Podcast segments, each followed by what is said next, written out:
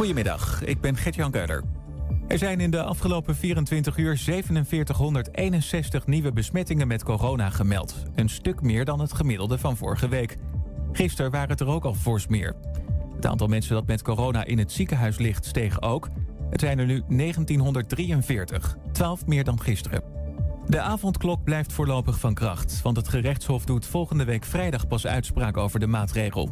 De voorzitter van het gerechtshof zei dat ze ruim de tijd wil nemen om erover na te denken. Het is een tegenvaller voor viruswaarheid.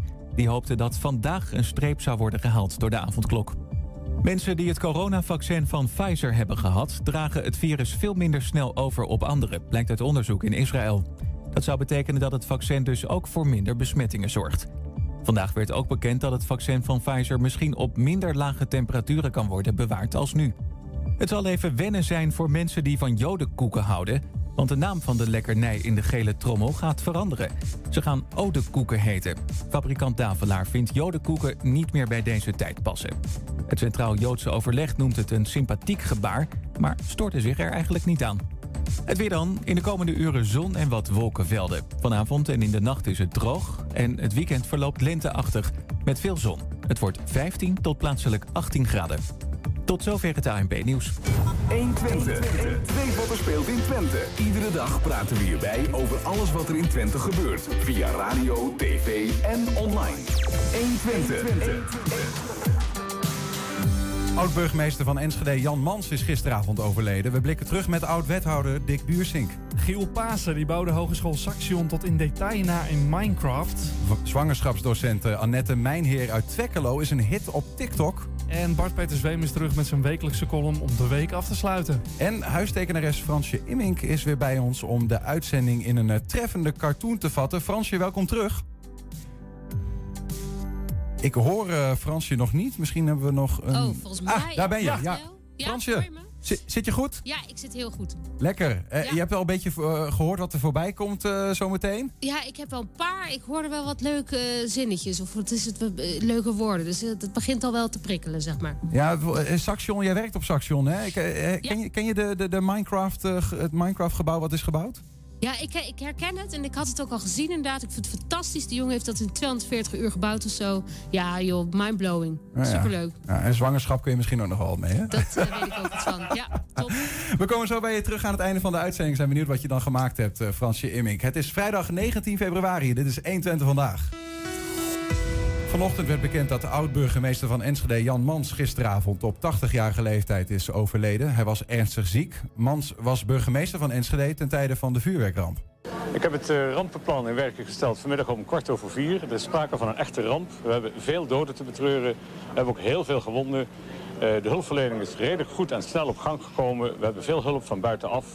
Uh, mijn eerste zorg nu is de opvang van gewonden en van, van de mensen die getroffen zijn. We hebben op dit moment, de GGD heeft mij geïnformeerd, voldoende opvang. We hebben een tweetal hallen opengesteld voor gewonden en voor mensen die onderdak nodig hebben. Uh, ook de vliegbasis is ingeschakeld, uh, traumateams zijn ingeschakeld, uh, 80 ambulances rijden af en aan. We hebben wat dat betreft de capaciteit redelijk ter plekke om de zaken te kunnen opvangen. We praten over Mans met Dick Buursink, die toen als wethouder met hem in het college van burgemeester en wethouders zat. Dick, goedemiddag. Goedemiddag.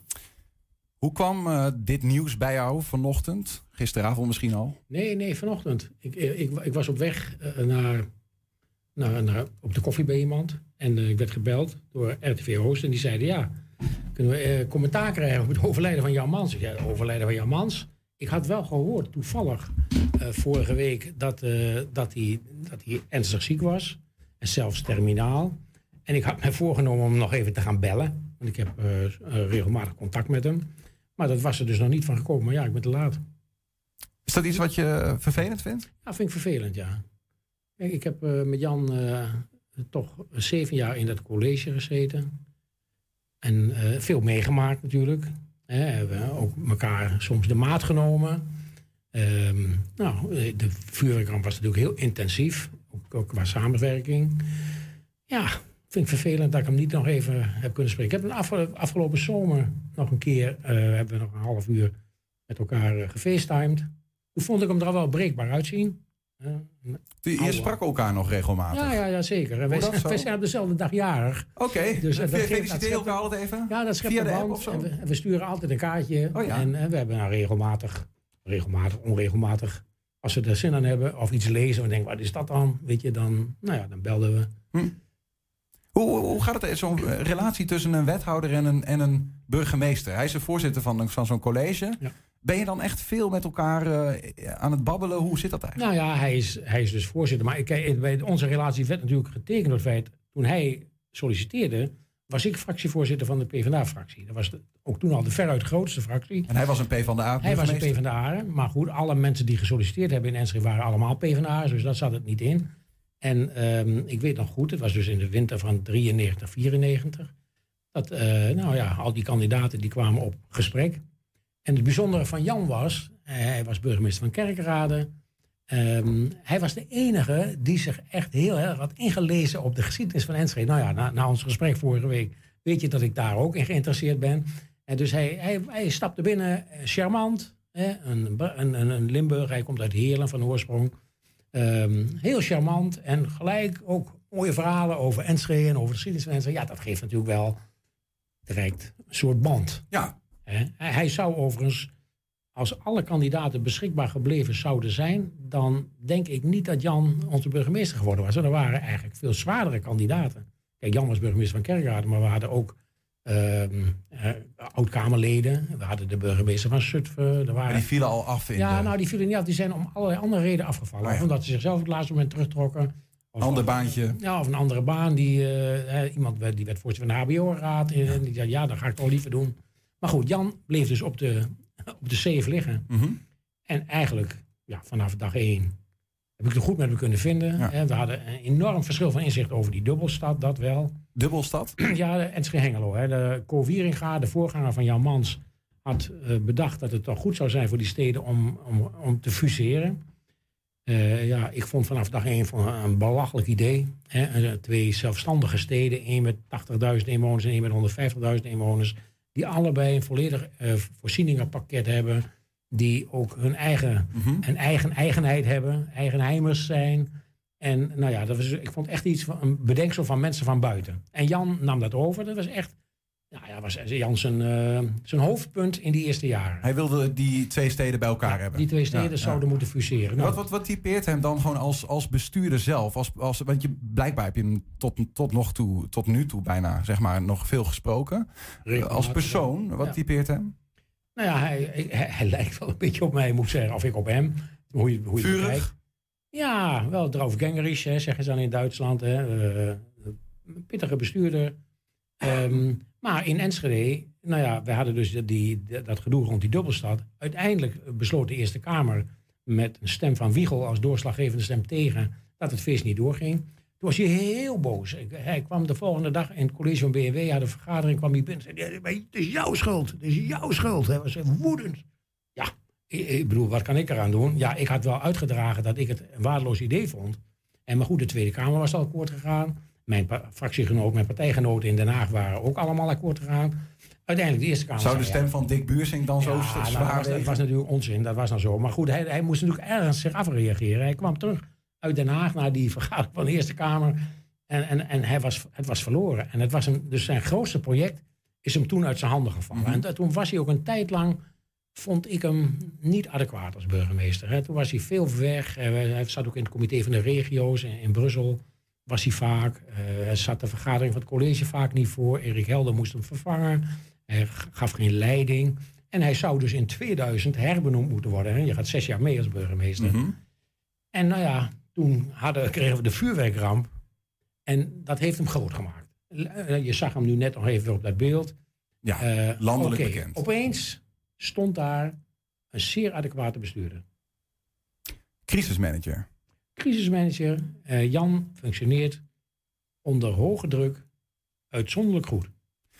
Dat kon hij dus goed. Dat kon hij heel goed. Dat werd hem ook in dank afgenomen. Veel Enschede'ers vonden, dit is de burgervader die je wil hebben op dat moment. totaal geen discussie meer geweest over zijn herbenoeming. Hij werd in 2000 herbenoemd. Maar dat was niet het einde van dit hele vuurwerkramp-traject. nee, nou ja, toen hebben we dus dat... Uh, dat uh, nou, laten we eerst maar eens beginnen bij het begin. het handelen van die vuurramp is op zichzelf iets wat ehm, heel snel ontsporen kan. Hè?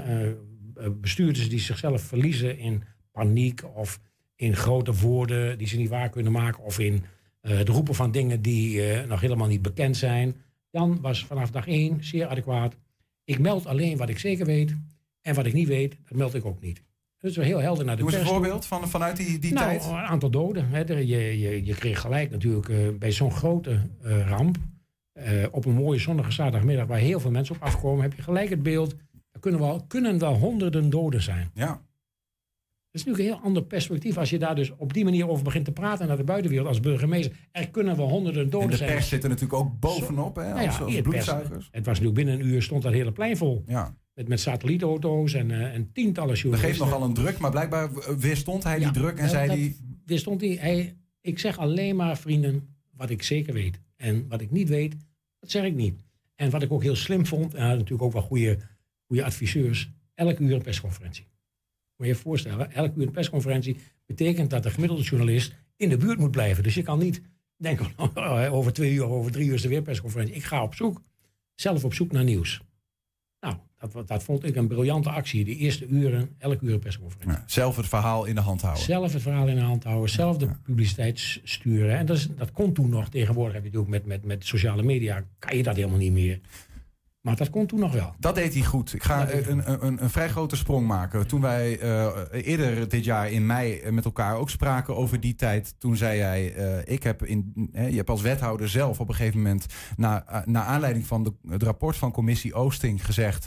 Commissie Oosting zei, Enschede heeft fouten gemaakt. Rijksoverheid heeft fouten gemaakt. En zij zeggen ook, eh, de SC Fireworks heeft fouten Ja, ja. gemaakt. Jij vond, ik moet mijn conclusies trekken. Ik ben als wethouder verantwoordelijk voor de hele boel. Tenminste, niet als verantwoordelijk wethouder, maar ik ga. Het bestuur is verantwoordelijk. Het bestuur is verantwoordelijk. En jij vindt ook dat de rest had moeten gaan. Daar is een hele discussie over geweest. Het antwoord is ja. Maar er is een hele discussie over geweest. Omdat, kijk, eh, je hebt mensen die zeggen je moet optreden. En je hebt mensen die zeggen je moet aftreden. Er is iets ergs gebeurd. Dus je kan zeggen, ik voel me er verantwoordelijk voor. En ik ga het aanpakken. Dat was Jan. En ik zei ja, je kan het wel aan willen pakken. Maar je doet dat onder, onder de doem van dat mensen eigenlijk vinden dat jij gefaald hebt. Ja. Dat wij gefaald hebben als, als college, als gemeentebestuur. Ja. En eh, voor mij, ja, ik ben natuurlijk geboren in Enschede en getogen in Enschede. Je kent heel veel mensen, ook hier in dit gebied. Ehm, en ik dacht, ja, dat kan niet waar zijn. Het kan niet waar zijn dat wij voor, voor, voor 400 miljoen euro, guldens waren toen nog, 400 miljoen gulden schade hadden. En 23 doden, eh, honderden gewonden. Nou, de stad getraumatiseerd. Het kan niet zo zijn dat wij hier allemaal blijven zitten. Hè. We doen een plas en alles blijft zoals het was. Dus ik, ik vond dat niet kunnen. Maar Jan zei, ik ga optreden. En hij, is daar, hij is daar, heeft daar erg veel kritiek op gehad. Eh, hij was natuurlijk toch ook vooral primair verantwoordelijk voor de brandweer. Het optreden Ja. van de brandweer. Daar was veel kritiek op. Eh, de vraag was of de brandweer, brandweer wel adequaat ingericht was op het handelen van die, van die vuurramp. En of ze hun werk wel goed gedaan hadden. Eh, dat zou voor menig burgemeester hebben betekend... oké, dat trek ik aan. Ja, voor de veiligheid van de stad toch ook Ja, wel. nou Gewoon, ja, eh, is is bestuurlijk verantwoordelijk. Zei die, heeft hij zelf ook toegegeven. Maar toch, want ik heb begrepen, hij kreeg eh, het vertrouwen van de gemeenteraad. En dat was voor hem het, de reden om te, te blijven zitten. Ja, hij zei inderdaad, de democratie doet zijn werk. Er is een debat in de raad over de oorzaken en de gevolgen van de vuurwerkramp. Is er vertrouwen in mij als burgemeester dat ik het verder af kan handelen? Zo ja, dan blijf ik. Waar, heb je, Dick, met hem in de jaren nadat hij ook in uit Enschede wegging? Hij ging naar Venlo Mhm. eerst, eh, daarna nog op andere plekken. Nee, hij is met pensioen gegaan. Hij, woonde in Meersen. Ik ben een jaar of twee na zijn vertrek... eh, hebben Ida en ik, mijn vrouw en ik, een weekend bij hun gelogeerd. Samen lekker gegeten. Nou, veel gepraat. waar, En- waar heb je het dan over? Of is dat iets wat Nou ja, je... dan wat heb je het over de gemeente Enschede, over Ja. de dingen die gebeuren. Maar ik, wat ik opvallend vond, dat hij tegen me zei... ja, ik heb nog dozen vol over de vuurwerkramp. En die durf ik nog niet uit te pakken. Dat vond ik... En toen had ik ondertussen al... Wat bedoelt hij daar dan mee? Wat Nou, dat hij, dat hij dat emotioneel eigenlijk niet aankon... Hm. om die dozen open te trekken en alles wat hij dan tegen zou komen... om dat, eh, om, nou ja, om dat nog eens weer te bekijken. En ik had ondertussen, eh, nadat ik afgetreden ben... heb ik het boek geschreven... en waarin ik het eigenlijk een beetje van me afgeschreven heb. Hè. Het boek heet Getekend. Eh, nou, dat is letterlijk. Hè. Ik had, mijn handtekening stond op de vergunning... en ik was als persoon getekend door die vuurwerkramp... Ehm, nou, dat vond hij eigenlijk wel mooi, dat boek. Maar zelf, zelf was hij heel, zo stoer als hij was en zo erover kangeries en uh, ik heb het allemaal verwerkt. Maar die dozen. Maar toch eh, is daar iets geks, want je hoort ook wel eens van mensen die hem dan in uh, latere documentaires terugzien. Onlangs nog één gemaakt, die is volgens mij nog niet uit. Maar dat, daar krijg je wel eens het gevoel dat, dat hij ook wel. Hij, zegt, hij, heeft, hij heeft ooit een keer gezegd: het was mijn hoogte, het hoogtepunt in mijn carrière. Een beetje gekke bewoording. Alsof het. Ja, het was ook wel de tijd dat hij vol in de spotlight stond. Ja, ja maar dat zit er. Ik denk, het geldt voor mij ook wel. Ehm, je bent bestuurder van een stad. Dan gebeurt er iets wat bijna nooit een bestuurder meemaakt. Namelijk een enorme calamiteit. Mhm. Waarbij een beroep wordt gedaan op alle, alle kennis en vaardigheden die je hebt. dus in, dit is beroepsmatig is natuurlijk een hoogtepunt. Ja, ik, ik, heb nooit in mijn leven zo hard hoeven werken als dat jaar na de vuurwerkramp. En ik heb nooit zulke interessante dingen meegemaakt als het jaar na de vuurwerkramp. Nooit zoveel emotie in de stad beleefd als het jaar na de vuurwerkramp. Mensen die die getraumatiseerd zijn en die bij jou aan het bureau komen, huilend. En die, en, die verwachten van jou nou ja, dat je hun, ons, ontlast van hun probleem. Dus in die zin is het een hoogtepunt, omdat al je competenties in dat jaar aangesproken worden. Tot slot, Dick. Um, Jan Mans werd uh, 80. Hij overleed na uh, een ziekbed van kanker, geloof ik. Ja. Um, hoe, welke, welke mooie herinnering, als je het zou moeten zeggen. Zo, dit wil ik van Jan Mans meenemen. Welke mooie herinnering, wat leer je van hem? Wat neem je mee? Nou ja, wat ik wel van Jan geleerd heb, is um, dat je aandacht besteedt aan mensen op het moment dat er iets ernstigs gebeurt. Dus we hebben daarna natuurlijk nog die schietpartij gehad hier bij de, bij de school. Uh, waar die uh, Jan Wind, die agent toen uh, doodgeschoten is. En je zag het ook bij de begrafenis van die brandweermensen na de vuurwerkramp. Ja, die, die bijna emotionele betrokkenheid bij mensen en laten merken en mensen ook vasthouden, letterlijk vasthouden, ze troosten. Ja, daar was Jan. Ja. Daar deed hij goed. En daar heb ik ook van geleerd. Blijf dicht bij mensen. En dus ga niet als een bestuurder afstandelijk reageren op emotie van mensen. Eh, emotie onderkennen en daar op een goede manier mee omgaan. Dat heb ik wel van Jan geleerd. Ja. Ik begrijp dat je, dat je bijna ook wel een, een beetje een vriendschappelijke uh, verhouding met, met hem had. Als ik dat zo een beetje hoor. Je had nog ja. veel contact. Dus bij deze ook gecondoleerd. Ja, ja dankjewel. En bedankt voor, uh, voor, voor, ja, voor het persoonlijke verhaal erbij. Dick Beursink hoorde je. De kroegbaas van Café Rox in Enschede die gaat binnenkort iets bijzonders doen... om in deze barre tijden toch wat geld binnen te harken. Zometeen gaan we bij hem langs. De Enschedeze arbeidsmarktaanpak die slaat aan... en het aantal bijstandsgerechtigden stijgt minder hard dan gemiddeld in het land. Een dubbel signaal. Het is namelijk beter dan elders. Maar ja, Evengoed stijgen de werkloosheid en de bijstandscijfers dus. Dat staat te lezen in een persbericht van de gemeente. Aan tafel uh, aangeschoven. Verantwoordelijk wethouder Arjan Kalman. Goedemiddag. Hey, goedemiddag Niels. Um, ja, misschien toch ook even om te beginnen. Um, Arjan, je bent ook een, een P van de A-man. Hoe heb jij vandaag naar het nieuws geluisterd dat Jan Mans is overleden? Uh, aangeslagen. Ja, mooi man. Grote betekenis voor Enschede geweest. Uh, Dick heeft er net een mooi verhaal over verteld. Uh, ja, het raakt me. Jongen, ja. Ik heb ja, intensief met hem samengewerkt. Uh, vanuit een hele andere rol. Ik was ooit, zat ik in de directie voor een TBS-kliniek in Rekken.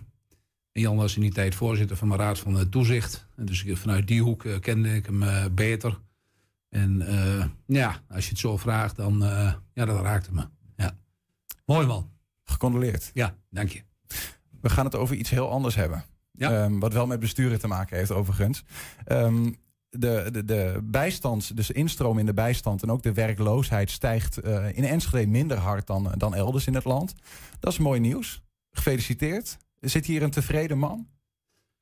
Nou, als wethouder zeg maar, met uh, de arbeidsmarkt in je portefeuille mag je nooit uh, tevreden zijn. Hè? Want uh, ons allergrootste doel is eigenlijk iedereen aan het werk. En, en iedereen aan het werk, dus dat zou je het liefst willen. Maar als je kijkt naar corona, die enorme crisis die er op ons af is gekomen. En op het moment dat het gebeurde en heel veel bedrijven gesloten werden, er allerlei maatregelen genomen werden, ja, dan hou je hart vast. En denk je, wat gaat het nou betekenen voor, voor onze stad? Wat gaat het nou betekenen voor al die mensen en voor al die banen? Mm -hmm. Ja, in het begin hebben we daar een enorme slag in gezien. En uh, uh, uiteindelijk, zeg maar nu we ongeveer een jaar verder zijn, zien we dat we wel een toename zien. Hè? Ook in het aantal mensen wat in de WW komt en ook het aantal mensen de bijstand wat is gekomen. Maar als je dat weer afzet tegen de groei in andere regio's, ja, dan doen we het, uh, doen we het nog niet zo slecht. Ja, ik, ik vroeg me nog wel even af, even, ja, dat wordt misschien wat technisch, maar stel Enschede heeft ook meer mensen die in de bijstand zitten. dan, is het als, dan is dezelfde toename in Enschede is percentueel minder ten opzichte van wat we hadden, zeg maar, dan elders. Snap wat ik bedoel? Dus ik voel me even een beetje af, hoe zit dit in elkaar? Wat, wat betekent het eigenlijk, deze cijfers? Nou, het, uh, we kunnen het ook gewoon in absolute getallen kun je het, uh, kun je het zeggen. Hè? Dus het is niet alleen met de percentages dat je denkt, nou, als je er al veel hebt, en dan is een, een grof aantal erbij, dan uh, valt het in de getallen uh, mee. Mm Dat wordt afgezet tegen landelijke uh, getallen. Daar wordt het tegen, tegen afgezet. En, en wat je ziet is dat wij in totaal 89 mensen meer in de bijstand hebben gekregen in een jaar tijd. En in de zomer, vlak voor de zomer, waren dat er nog zo'n bijna 250 meer in de bijstand. We zagen toen, toen weer, het weer een beetje aantrok, we weer mm -hmm. dingen mochten doen ook veel mensen toch weer stappen wisten, uh, wisten te maken. Ja. Over, over, welk jaar gaat dit eigenlijk? Gaat het over afgelopen jaar echt? We hebben het over 20, uh, ja, 2020. Okay. Wij, wij monitoren echt van maand tot maand, weten we precies waar we het over hebben. Ook om welke mensen het gaat, dat weten we, nou, weten we echt heel scherp. Um, het heeft te maken met de Enschedeze arbeidsmarktaanpak. Die zou goed zijn. Nou, het, we vroegen ons af, wat is dat eigenlijk, de arbeidsmarktaanpak? Ja, dat is, dat is mooi. Dat, het klinkt ook een beetje als een soort beleidstaal. Hè? Want wij moeten, als wethouder moet je, moet je plannen maken. Maak je samen met, je, met, met het college. Uh, toen wij begonnen zijn, hebben we een nieuw uh, plan gemaakt. Het heet de Enschedeze Arbeidsmarkt Aanpak. Heet het. het is een groot beleidsplan, maar eigenlijk staat erin... wat gaan we nu allemaal uh, doen, wat zijn we van plan... en wat willen we ook bereiken met, met elkaar. Dat grote plan dat hebben we vertaald in hoe pakken we dat dan aan met, met elkaar. En dat doen we ieder jaar, evalueren we dat, hoe dat gaat. Mm -hmm. En ieder jaar stellen we dan weer bij. En dat gaat er vooral in grote lijnen om hoe ondersteunen we nou die mensen die uh, werkloos uh, zijn. hoe kunnen we die nu het beste opleiden? Hoe kunnen we die het beste toerusten? wat, wat doet Enschede daarin bijvoorbeeld, ja, nou, bijvoorbeeld, wat doet Enschede daarin beter dan andere steden? Weet je dat? Nou ja, ik, ik, het is heel moeilijk om jezelf daarin te vergelijken. Je ziet soms een vertaling in cijfers, zie je, zie je terug. Maar de keuze die we hebben gemaakt om meer de menselijke maat in de volle breedte toe te passen, dus letterlijk het te vertalen in aandacht, mensen te zien, meer aandacht te kunnen geven aan mensen. Mensen ook wat intensiever te begeleiden, te coachen, te ondersteunen. Maar ook veel integraler te kijken naar vraagstukken. Hè? Want je kunt wel met iemand praten over...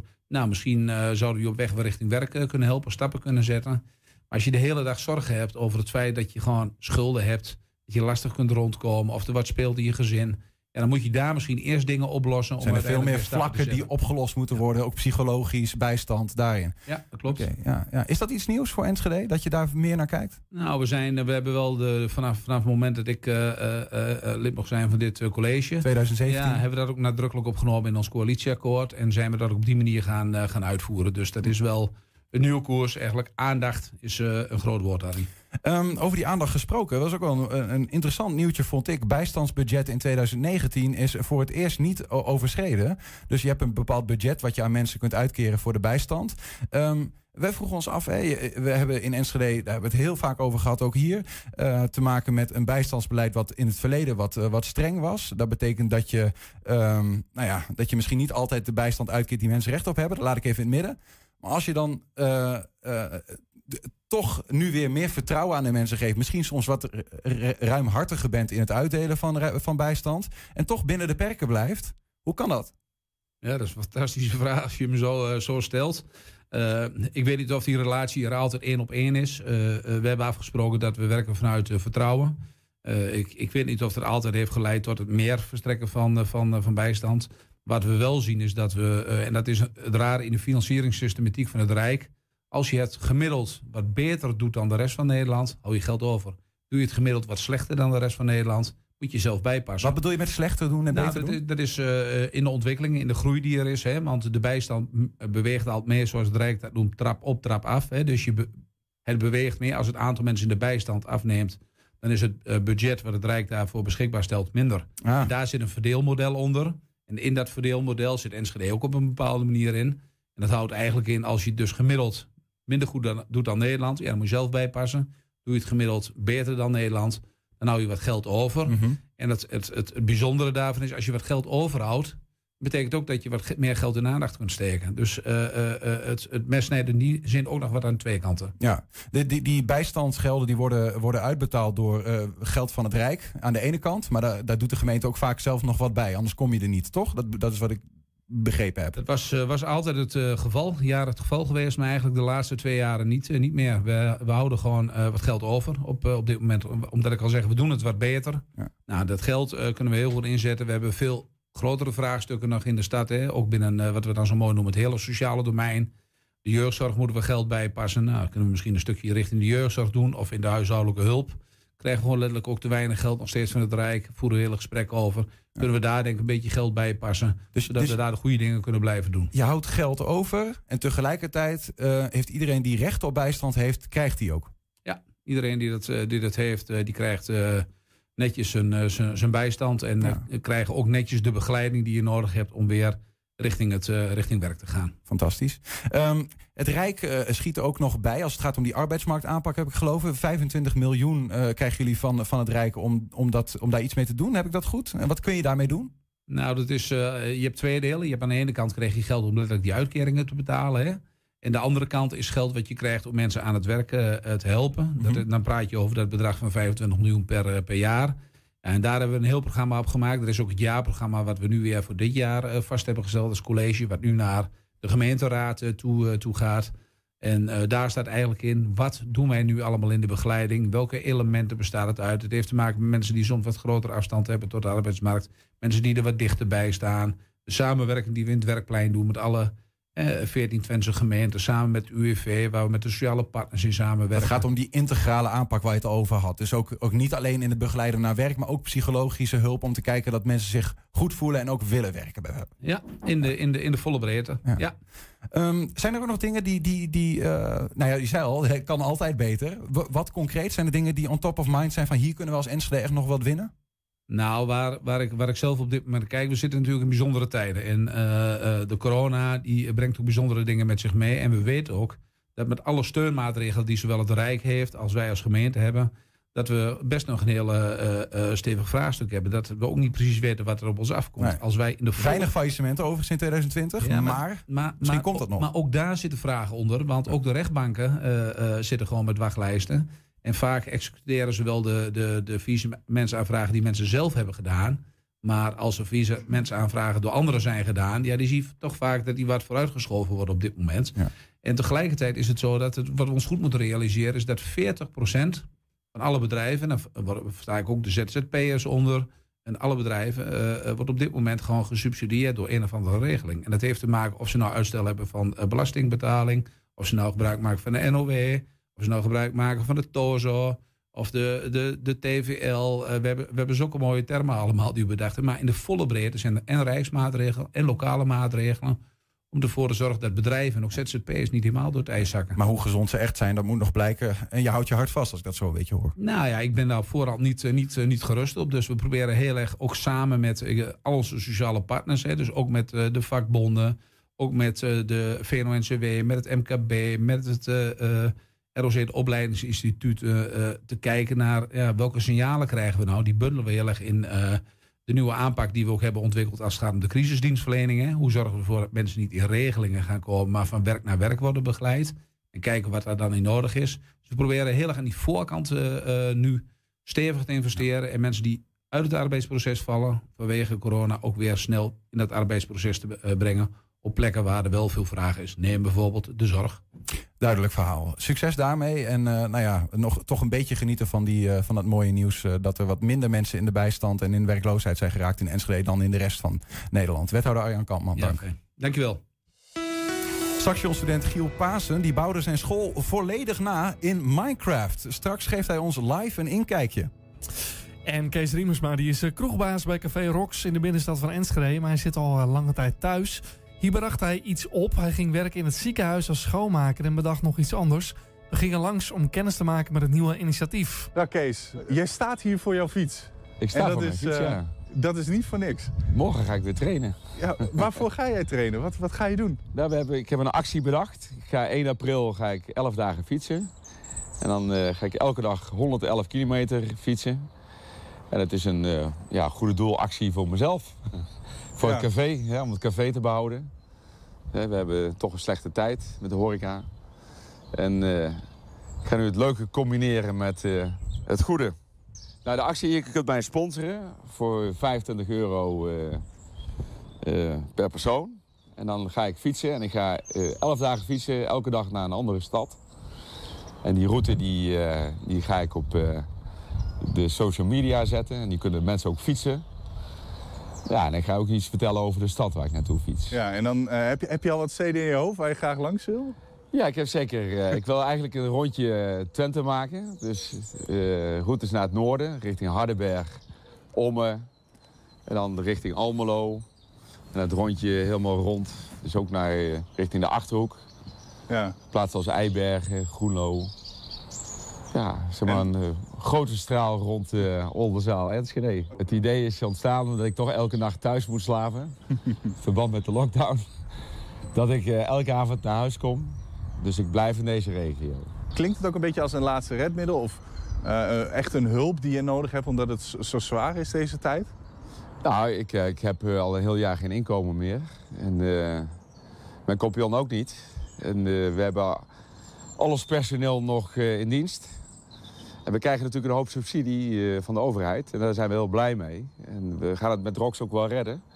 Alleen ik moet nu wel proberen om eh, ja, rond te kunnen blijven komen. Hè? We hebben livestreams, we, hebben van, we organiseren van alles. En ik kan me natuurlijk heel hard inzetten om eh, goede dingen te doen voor mijn café. Hoe, hoe kwam jij zo opeens bij fietsen terecht dan? Ja, Fiets jij fietsen, iedere dag ik of fietsen hartstikke leuk natuurlijk. En, ik kom heel graag in Frankrijk. En mijn droom is nog steeds om een keer naar Zuid-Frankrijk te fietsen. En ja, je vraagt je al heel lang af, zou je dat kunnen volhouden? En eh, ik dacht, nou, dan moet ik een keer gaan testen. Dus als ik 11 dagen 111 kilometer per dag fiets... dat is de afstand naar Zuid-Frankrijk. En als ik dat volhoud, dan kan ik ook een keer naar Zuid-Frankrijk fietsen. Jij staat nu voor jouw fiets. Dat, dat is zeg maar geen racefiets. Ja, een gewone fiets dan heb je, dan fiets je wat rustiger. Dat, is, eh, dat is wel fijn, plus je ziet veel meer van de omgeving. Op een wielrennen, ik heb heel lang ook gewielrend. Dan zit je voorover gebogen. Daarbij krijg je toch de drang om sneller te gaan. En op een gewone fiets dan ben je stabieler, je rijdt wat rustiger. En dan ben je toch meer bezig met de omgeving. En de omgeving, eh, daar is het ook om te doen. Is dit het begin van meer, zeg maar? Of, eh, Zoals ik zei, van, ik heb mijn zadel laten aanpassen. En die, ja, sinds, sinds die tijd kan ik weer een hele dag op mijn fiets zitten. ja. Dus het fietsen zal, de intensiteit zal zeker toenemen. Ik ben nu elke week aan het trainen met eh Allard. En elke week fietsen we een route van eh, 100 plus kilometer. In aanloop naar. En als ik straks klaar ben met die route, ja, dan zal ik zeker wat meer gaan fietsen. Kunnen mensen jou ergens nog helpen? Nou, op eh, Facebook vind je mij, eh, op Kees Riemersma, op mijn profiel vind je, vind je mij wel. En daar staat de hele steunactie eh, op aangegeven. Ja, en ik hoop dat mensen mij natuurlijk sponsoren. Enschede die krijgt 3 miljoen van het Rijk om woningen te bouwen. Hengelo krijgt zelfs 4,2 miljoen. Straks praten we erover met Hengeloze wethouder Mariska ten Heul. Eerst een heel ander bouwproject. Ja, want eh, maar liefst 240 uur had hij ervoor nodig. Maar ja, dan heb je ook wat, hè? Eerstejaars Saxion-student Giel Pasen... die bouwde zijn eigen school tot in detail na in Minecraft. Dat is een soort van Lego, maar dan op je computer. En niet alleen het gebouw waar hij zelf les zou krijgen... maar ook alle andere locaties van Saxion die zijn verminecraftiseerd... zoals je hier eh, kunt zien. Ja, het echte tastbare gebouw waar zijn opleiding zit... is nog grotendeels gesloten. Maar nu kan hij toch naar hartelust eh, door zijn school eh, lopen, virtueel dan wel. Ja, het is toch prachtig, hè, Evert? Ja, ik zit hier eh, vol bewondering naar te kijken inderdaad. Dit is even de trailer met alle gebouwen. We hebben de bouwer van deze bouwwerken aan de lijn via Zoom. Giel, goedemiddag. Ik hoor je nog niet. Misschien moeten we nog een, een schuif openzetten aan onze kant. Klopt dat? Nou, ik hoop ik niet. eh. Giel, Ik heb... Ik heb Ja. Ja, daar ben je. Het werkt. Oh, sorry. Hey, fantastisch, man. Echt heel goed om te zien. Heel mooi om te zien. Ja, ik heb veel, eh, veel positieve reacties erop gekregen, inderdaad. En eh, veel mensen die wel een beetje versteld staan van wat er is neergezet. Waar ik zelf denk van ja, het, het, het zijn een paar blokjes op elkaar gezet, zeg maar. Dus zelf eh, zie ik niet echt eh, erg goed aan wat echt heel bijzonder dan is. Maar ja, het, het wordt- het wordt goed ontvangen, zeg maar. Hey, maar jij bent eerstejaarsstudent bij Saxion, hè? Ben jij überhaupt... Nee, tweede jaar. Oh, tweede jaar. Tweede Oh, jaar dus je, student. dus je, je, je kent het gebouw wel een beetje al bij, eh, bij Saxion. Het is niet allemaal nieuw. Ja, ja mijn vader die, eh, die heeft een lange tijd gewerkt. Werkt nog steeds trouwens. Dus ik ging altijd wel mee. En ik weet een beetje, zeg maar, het Epidros-gebouw, dat glazen gebouw, die ken ik eh, bijna uit mijn duim. Maar ja, de, rest eh, moest ik wel even leren kennen. Zeg maar, Apeldoorn, Deventer ben ik zelf nooit geweest. Dus, eh, Hé, hey, maar Giel, Ja. 240 uur heb je eraan gewerkt, hè? Kijk, de, de één persoon eh, die maakt zijn droomhuis. En ik kan bijvoorbeeld voorstellen, als Poetin zijn nieuwe pand van 1 miljard bouwt, dan is hij er ook wel lang mee bezig. Ehm, maar jij maakt je school. Ik bedoel, eh, heb je tijd te veel? Hè? Ben je, ben je, of ben je zo'n liefhebber van onderwijs? Of zijn dit een soort van ontwenningsverschijnselen door alle coronamaatregelen? Of moest het van je vader? Dat kan ook nog, ja. Vertel. Ja, een, beetje, allemaal klopt ook wel een beetje. Maar er zat natuurlijk ook wel goede, goede betaling aan vast. hè. Ik zat in het eh, eh, PR PR-team zeg maar, van mijn opleiding. En die regelde alle feestjes en eh, evenementen die we dan met mijn opleiding konden organiseren. En toen school dichtviel, waren ze eigenlijk van ja, wat kunnen we nu nog fysiek met elkaar doen? Eigenlijk niks. En toen ehm, eh, kwam ik met de oplossing van ja, we zijn, we zijn een gameopleiding. Dus wat nou als we gewoon letterlijk onze studenten eh, vergen via een game. En dat ze ook zeg maar, in de game school kunnen doorlopen, spelletjes kunnen spelen samen. En eh, ja, dat is eigenlijk begonnen. Dus dan dat glazen gebouw hebben we dan eerst eh, in elkaar gezet. Ik heb het bouwwerk zelf gedaan en twee anderen hebben het programmeerwerk er binnen gedaan. En dat is erg goed ontvangen op LinkedIn. En ehm, via daar ben ik dan ook bij de directie van Station terechtgekomen om eigenlijk de rest ook nog eh, digitaal na te maken voor de open dagen. Want het glazen gebouw heb je, ehm, hè, de glasbak geheten in Enschede, die heb je ook van binnen eh, nagebouwd. Maar de, de rest heb je dat ook helemaal van binnen? Is, is alles in orde of niet? Eh, als alle lokalen van de andere gebouwen ook nog binnen zeg maar één op één precies moesten zijn, dan was ik nog steeds niet klaar op dit moment. Dus ik heb het gehouden bij een bepaalde belangrijke tour met zeg maar hotspots binnen de gebouwen van, eh van eh ja. En Apeldoorn. En, eh, Hey, wij zijn nu aan het zoomen, hè? En ik, ik weet niet, we gaan even een technisch dingetje proberen.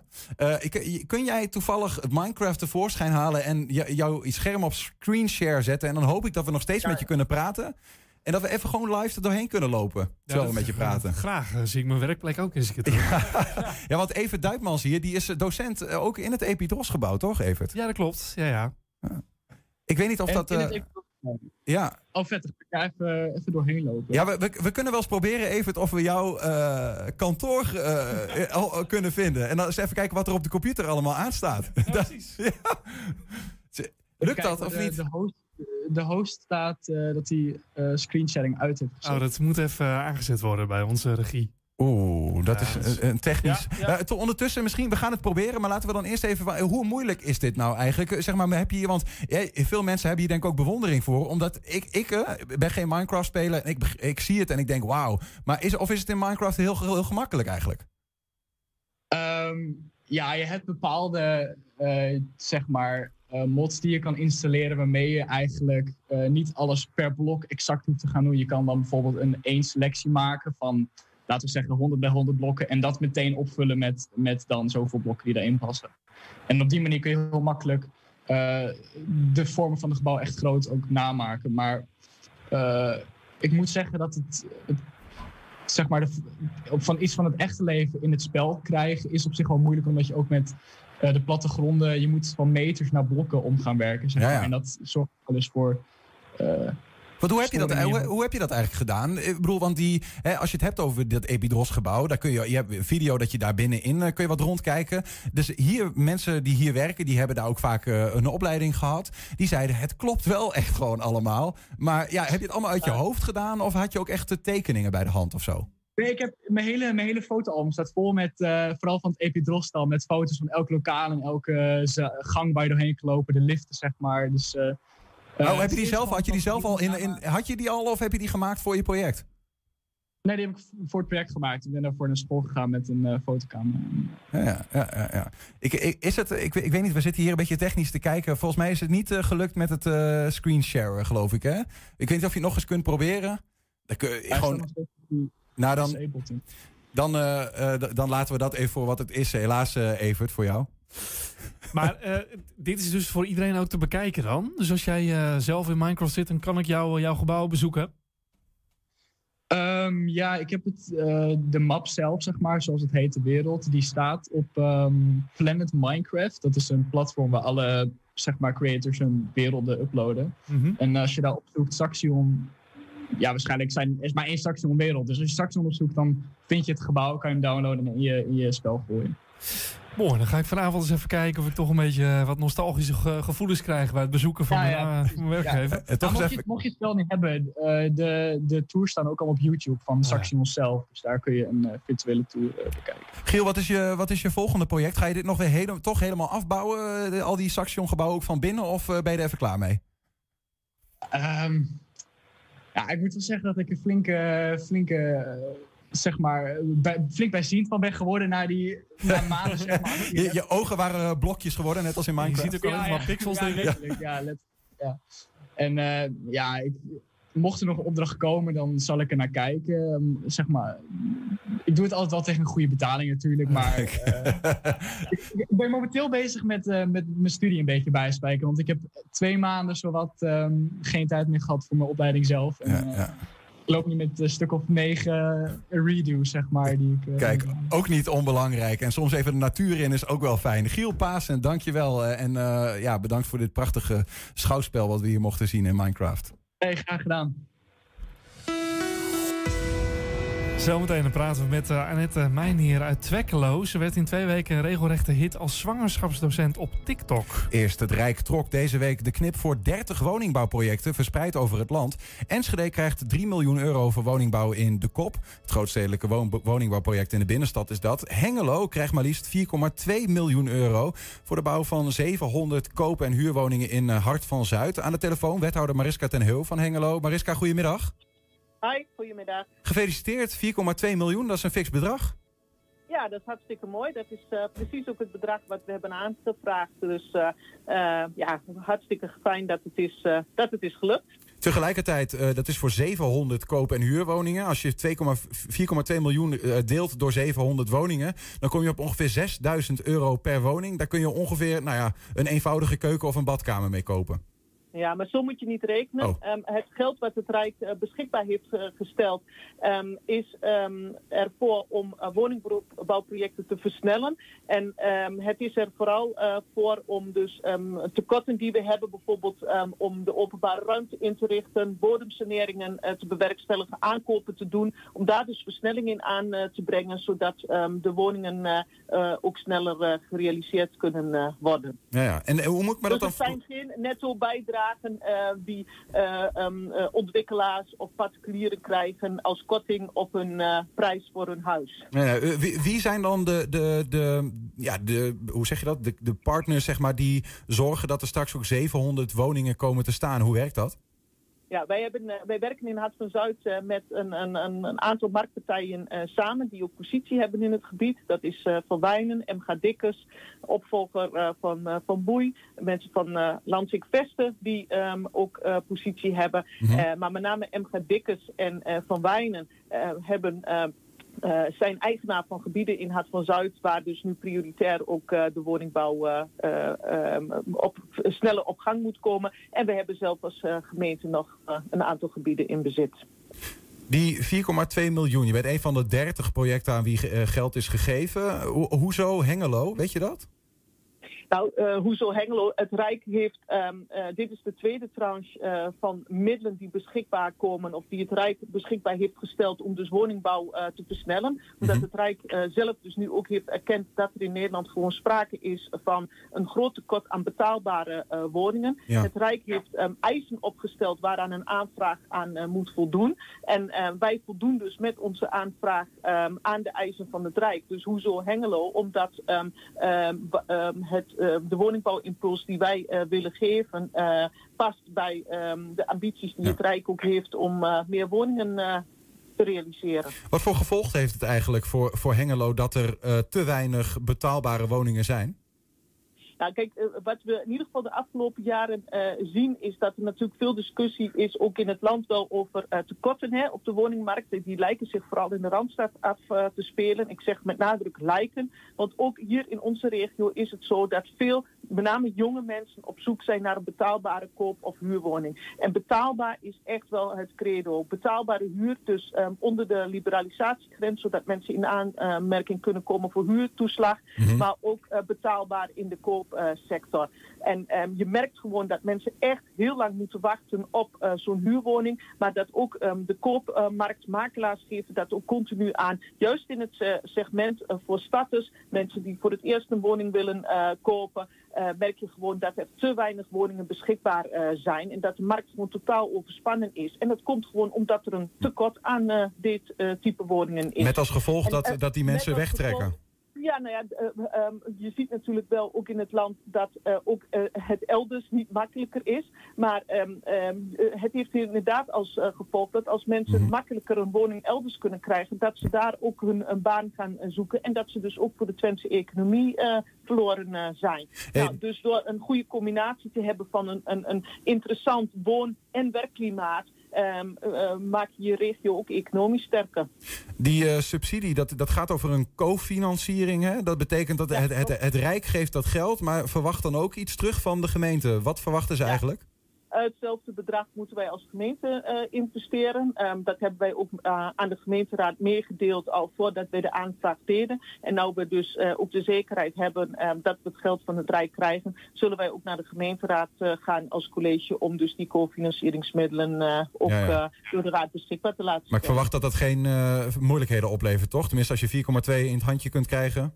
Ja, nou ja, kijk, het is dus um, 4,2 bijleggen om in totaal 8,4 miljoen uh, uh, extra investeringsruimte te hebben. Dat is natuurlijk een, een wat mij betreft een goede deal. Betekent wel dat we zelf ook 4,2 miljoen op tafel moeten leggen. Aan de andere kant is het natuurlijk zo Um, dat juist ook uh, Hart van Zuid, net als onze binnenstad, het prioritaire gebied is waar we woningen willen realiseren. Dus dit ook echt ons helpt om die ambitie uh, ja. ook uh, met vol elan gestalte te geven. Even heel concreet tot, tot slot. stel die 4,2 miljoen komt er. Jullie leggen er zelf nog 4,2 miljoen bij. Wanneer zien we die 700 woningen in Hengelo staan?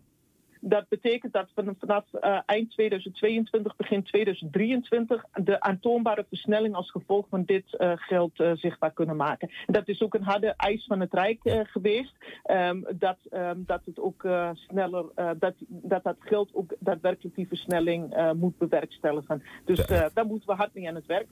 Goed zo. gefeliciteerd in ieder geval en ehm, succes met de verdere plannen. Wethouder van Hengelo, Mariska ten Heu. Dankjewel. Ja, dankjewel. Tot ziens. Op dit moment staken de Twentse Kijk. rijschoolhouders bij het CBR in Enschede... omdat ze al maandag geen inkomen hebben en er geen steun van de overheid uh, krijgen. Uh, eigenlijk moest de staking vorige week al plaatsvinden... maar dat stelden ze uit vanwege de sneeuw.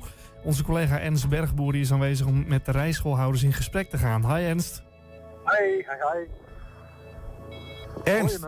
Ja, ja hoe is, is de sfeer? Daar zijn er al uh, um, auto's kapot geslagen? nee, het, rijschoolhouders blijken toch een gemoedelijk volkje hoor. Dat valt wel mee. Uh, ja, de, de, weet je, de meesten hebben hier zoiets van, weet je, moet ons stem laten horen. Als we dat niet doen, dan uh, is dat het enige wat we kunnen doen. Dus dan la laten we dat vooral doen. Dit is echt een Enschedese initiatief, toch?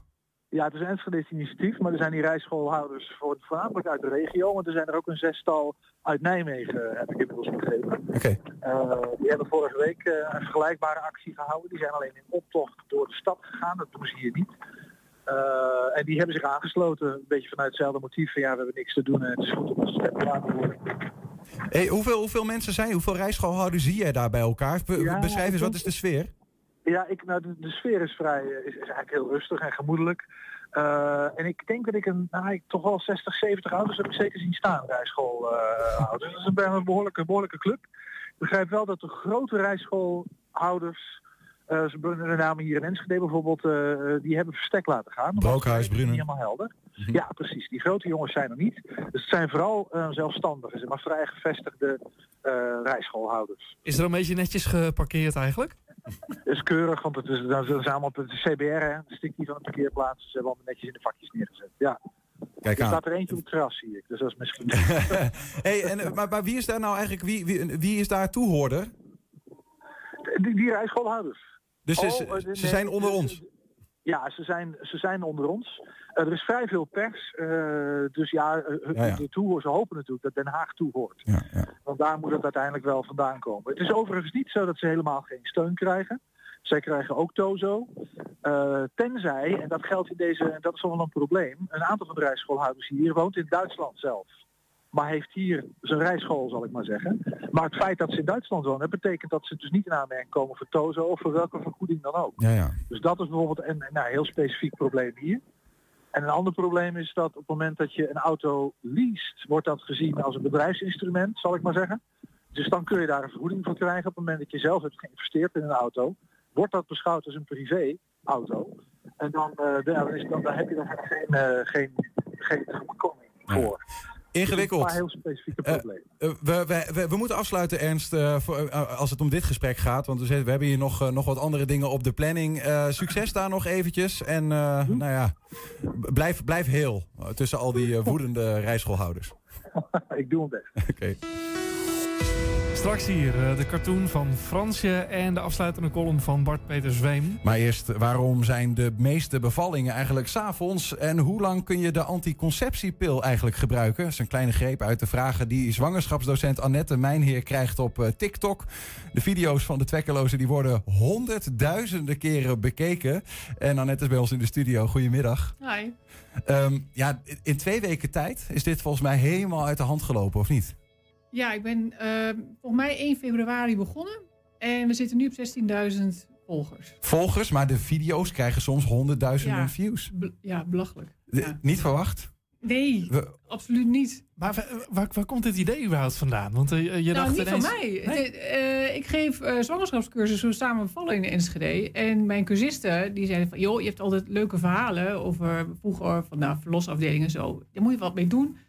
En ik dacht, nou, weet je wat, coronatijd. eh laat ik eens op TikTok wat filmpjes maken voor mijn cursisten. Gewoon leuk. Ik dacht, van, nou, een keer 40 volgers. Hè, zou leuk zijn. En eh, ik, heb een, ik had een verhaal over een eh tienerzwangerschap ge- gepost. En daar kwamen tieners op af blijkbaar. En die kwamen ik, allemaal, allemaal vragen. Ja, want die zitten daar op TikTok nogal. Ja. Ja. Nou, niet alleen met tieners, ook wel veel volwassenen. Maar, eh, dus die kregen allemaal vragen over van hoe zit het met zwanger worden. En eh, nou, over vrijen. En eh, hoe zit het met menstruatie. En, dus ik heb er gewoon antwoord op gegeven. Maar dat, dat ging bam. En Blijkbaar is er veel vragen. Even Ja. om, om een beeld te krijgen van wat je dan doet. We hebben een voorbeeld van, zo, van hoe dat eruit ziet op TikTok. De anticonceptiepil bestaat echt al heel erg lang. Er is ook al uitgebreid onderzoek naar gedaan. En eh, het is een hele veilige manier van geboortebeperking. Ehm, alleen als je rookt of je hebt een hoge bloeddruk, dan is het niet zo'n veilige optie, omdat je iets meer kans hebt eh, op hartklachten of op trombose. Dus dat je bloed eigenlijk iets dikker wordt. En in dat geval zal de huisarts je adviseren om een ander soort anticonceptie te gebruiken. Daarom ook als je de pil gebruikt, moet je eigenlijk ieder jaar even naar de huisarts, even je bloeddruk laten meten, kijken of het allemaal nog goed gaat, dat je niet verkeerd reageert op de medicijnen. Ook al heb je 10, 15 jaar de pil gebruikt, op het moment dat je stopt met de pil, ben je direct in de maand daarna weer vruchtbaar. Word je niet meteen vruchtbaar na het stoppen van de pil, dan kan het een andere oorzaak hebben. Maar dat wordt dus niet veroorzaakt door het gebruik of langdurig gebruik van de pil. Je wordt er niet onvruchtbaar van of zo. Maar als er zoveel vragen zijn op dit gebied, dan, dan heb je een soort van eh, dagelijks spreekuur, of niet? Ja, nou ja, het is ook bijna niet meer bij te houden nu.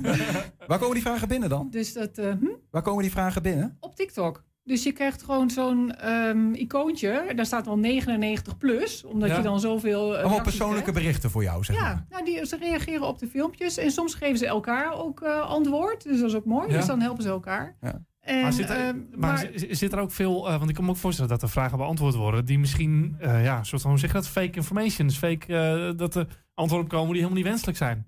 Nee, maar die kan ik weghalen. Oh, dat, eh, je en kan de mensen, modereren. Ja, en de mensen die eh, echt eh, lopen te boelien... of die andere mensen beginnen uit te lachen of zeggen... Oh, die, die kan ik gewoon blokkeren. Ja. Dus die gooi ik eraf. Ik, ik, ik, ik vond dit filmpje vrij eh, veilig. Uh, uh, vrij veilig, maar zeg maar uh, qua, qua inhoud. Ik heb ook een filmpje, ik heb even er doorheen gescrolld, ja, ja. filmpjes gezien. Dat je bijvoorbeeld een, antwoord, vraag beantwoordt van... wat nou als ik vlak voor de seks ga plassen, heb ik dan minder voorvocht? En daar geef je op een hele droge manier met zo'n gestrekt hoofd... gewoon heel zakelijk antwoord op. Dat vind ik prachtig. Is dat de kracht, denk je, van je filmpjes? Of? Ik denk het, want je hebt maar één minuut. Dus ik kan niet heel wollig doen. Dus ik moet gewoon, om, gewoon to the point. En dit is het. En, um, en blijkbaar vinden ze het prettig, omdat er ook zo steeds meer, meer volgers komen. Ja. Ja, wat, ik, ja, probeer toch een beetje, wat denk je waarom die jongeren bij jou komen specifiek? Ja, dat weet ik ook niet. Ze hebben me gevonden blijkbaar. Maar het is, um, ik denk omdat ze het thuis niet durven te vragen of er thuis niet mee durven overleggen. En uh, ja, sommige vragen denk ik ook van, ja, die heb je op school gehad tijdens biologieles. Je hebt niet opgelet. Ja, of ze hebben niet opgelet. Of was thuisonderwijs. Of ja, je gaat in een klas met 30 anderen, ga je niet aan de meeste vragen, goh, ik heb een vraag over menstruatie. Dat, dat waag je niet. Dus, en TikTok is natuurlijk heel anoniem. Ze hebben, ik zie hun niet. Uh, ik zie hun naam ook niet, want ze hebben allemaal andere uh, accountnamen. Dus wat dat betreft is het natuurlijk wel heel veilig. En ze, ik geef ze ook gewoon antwoord. En anderen reageren ook op hun.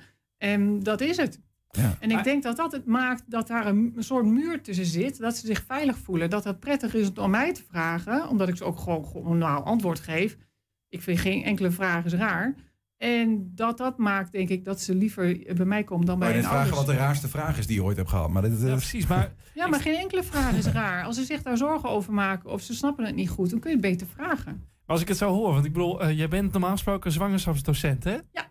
Uh, maar dit is, dit is bijna, je zou zeggen, uh, dit zit bijna als ja, je bent bijna een seksuoloog nu op dit moment. Want je bent nou, zoveel vragen. Ja, nou, het valt wel mee. Oh. Het, het, is niet heel ingewikkeld. En bij sommigen zeg ik ook wel van, ja, weet je, het beest, ga, neem contact op met je huisarts of ga naar de gynaecoloog. Oh, ja. oh ze sturen nog geen foto's met... Uh...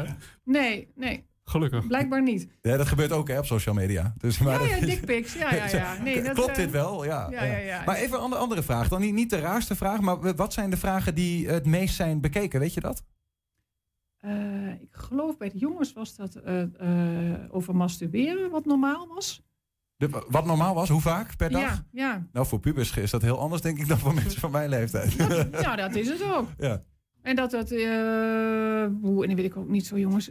Dan had ik even van tevoren moeten kijken. Nee, ja, maar... ik had vanochtend een filmpje inderdaad gemaakt... over iemand die vroeg, jongen die vroeg of zijn zaad op kon raken. En die is ook al 85.000 keer bekeken. Uh, wat, ja, of we zaad op kan raken, dan vraag ik me ook meteen af wat je bent, wat ben je dan van plan? Ja. Ja, maar dan heb je dus niet opgelet bij biologieles. En dan heb je dus niet geleerd dat gewoon je ballen steeds weer nieuw zaad aanmaken. En, en dat het in feite tot aan. Nou, bij mannen gaat het tot aan je honderdste door. Ja, ja. Dus maar dat. Ja, dat, ik, ik sta er zelf ook verbaasd van, jongens. Dus, wat, wat zijn nou je, je plannen hiermee? Want uh, ik kan me voorstellen, dit, dit biedt ook wel heel veel mogelijkheden om, om nou ja, misschien of iets commercieels ervan te maken. Of... Ja, dat, dat, commercieel voor mij niet. Ik heb, ik heb, als ik hiermee een paar tienerzwangerschappen of ongewenste tienerschappen zwangerschappen kan voorkomen, dan vind ik het helemaal top.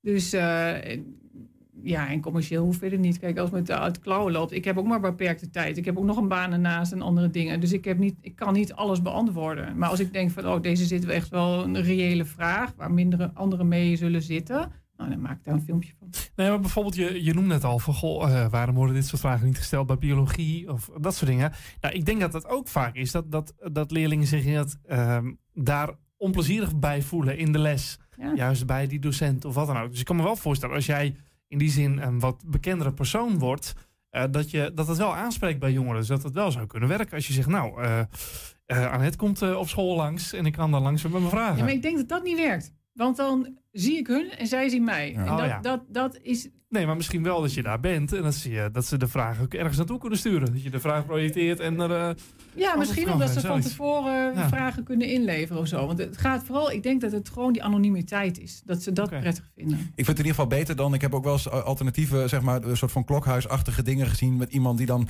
ook, uh, ik weet niet meer hoe ze heette, zo'n figuur. Ja, Dr. Dr. Corrie, Corrie. ja. Nou, dat, dat draaide ze bij mij toen ik op de Pabo zat in groep 8 bijvoorbeeld. Even verschrikkelijk eigenlijk. Maar ik weet niet hoe die tweelingen dat ervoeren. Maar ik eh, vind de manier van aanpak in ieder geval heel... eh, hoe, waar kunnen we je vinden, Annette? Op, eh, TikTok? Nou, ik heb hem net vandaag en ik dacht van ja, ik, ik heb het veranderd qua naam. Want eh, dit, dit is helemaal een eigen leven gaan leiden. Dus ik heb het nu genoemd Pubers Vragen.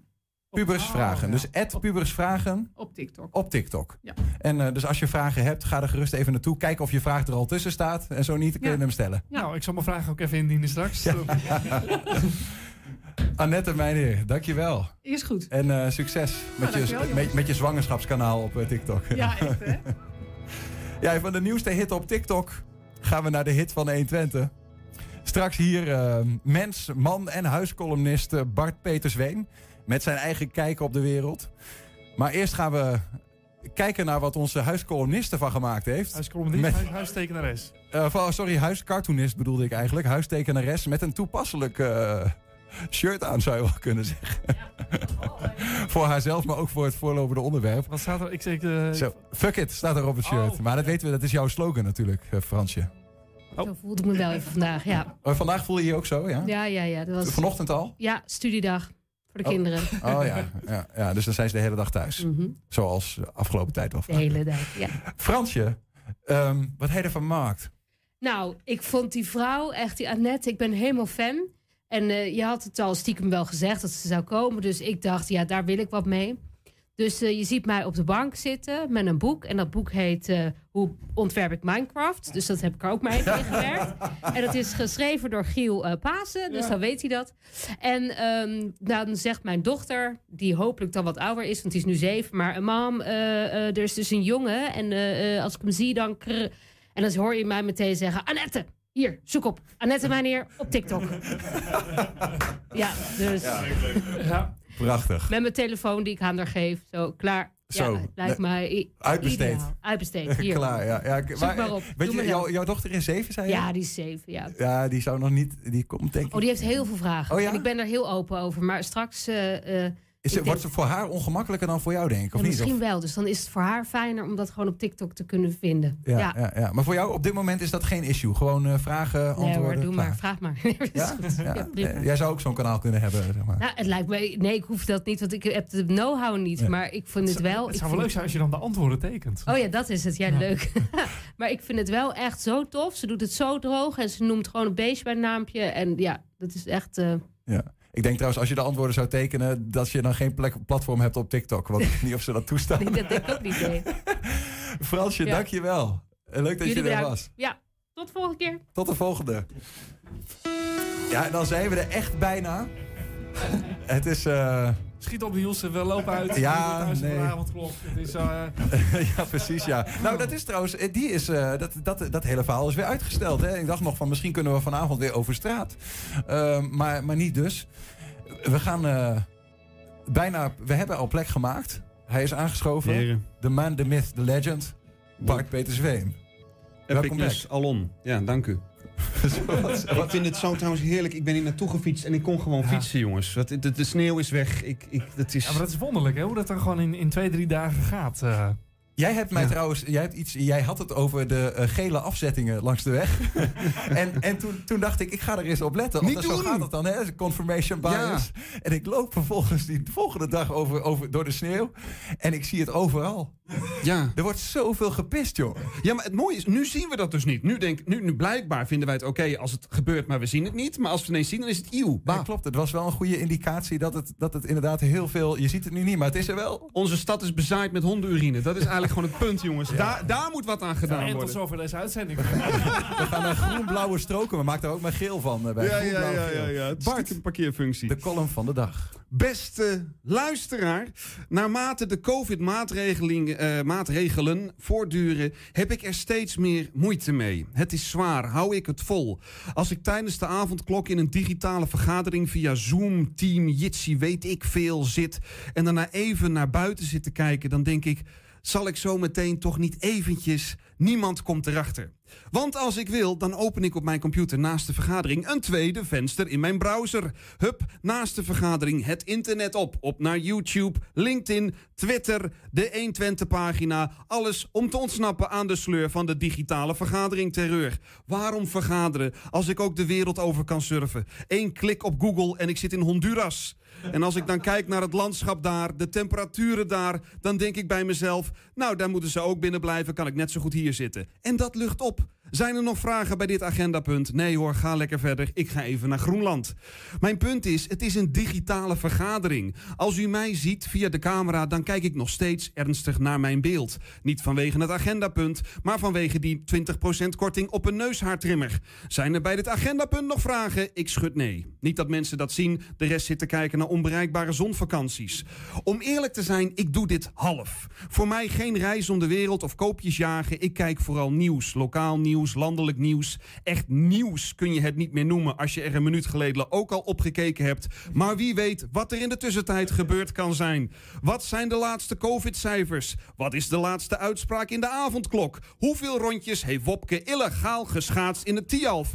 Ik heb er geen reet aan, maar ik kijk er langs heen en overheen. Net als dat ik vier keer per minuut mijn mail check. Wie weet wat er binnen zou kunnen komen. Waar ik op hoop, ik weet het niet. Misschien een digitale Gaston met een check. Of nog beter, een mail met een link naar een kattenfilmpje. Niet dat ik dat meteen zou kijken trouwens, want dat niveau van multitasking heb ik nog niet bereikt. Zo probeerde ik laatst tegelijkertijd een vergadering te volgen en daarnaast het kort geding van viruswraking tegen de staat. Of hoe heette ze? Viruswaanbeeld, viruswaakvlam, u weet wie ik bedoel. Maar twee live evenementen tegelijk, dat trok ik niet. Iedereen praatte door elkaar heen. Ik denk, ik ga weer terug naar het live blog. Ik vond het wel mooi trouwens. Viruswaaier of viruswaaghals, ze hebben een punt. Al dus het nieuws. De rechter zegt namelijk dat het niet kan. Eindelijk gerechtigheid. Al dus viruswalrus. Maar dan denk ik, ja, het gaat hier om een procedurefout. Hè? Niet om het principe of die avondklok wel of niet kan. Wat die rechter zei is... Als onze Mark Rutte genoeg tijd heeft om te overleggen met de Tweede Kamer of ze die avondklok oké vinden, nou dan moet Mark ook die tijd gebruiken om netjes een wet te schrijven en de Kamer daarover te laten stemmen. Maar dat had Mark dus niet gedaan. En dat vond de rechter niet goed. Maar of dat, dat per se het punt was wat meneer Engel van viruswokkel wilde maken, ik denk het niet. Ik denk dat die viruswaagschaal gewoon. Bart, heb jij nog iets voor de rondvraag? Hè?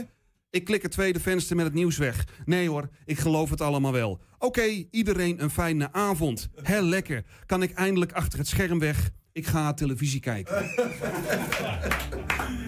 Yes. En tot zover deze uitzending van 120 vandaag met Viruswortel. Um, je kan het gelijk terugkijken via 120.nl of vanavond om 8 uur en 10 uur op tv. Tot uh, de volgende viruswappie. Ja. Bye bye, virusweekend. 120. Weet wat er speelt in Twente. Nu, het ANP-nieuws. Goedemiddag, ik ben Gert-Jan Keuler. Er zijn in de afgelopen 24 uur 4761 nieuwe besmettingen met corona gemeld. Een stuk meer dan het gemiddelde van vorige week. Gisteren waren het er ook al fors meer. Het aantal mensen dat met corona in het ziekenhuis ligt steeg ook. Het zijn er nu 1943, 12 meer dan gisteren. De avondklok blijft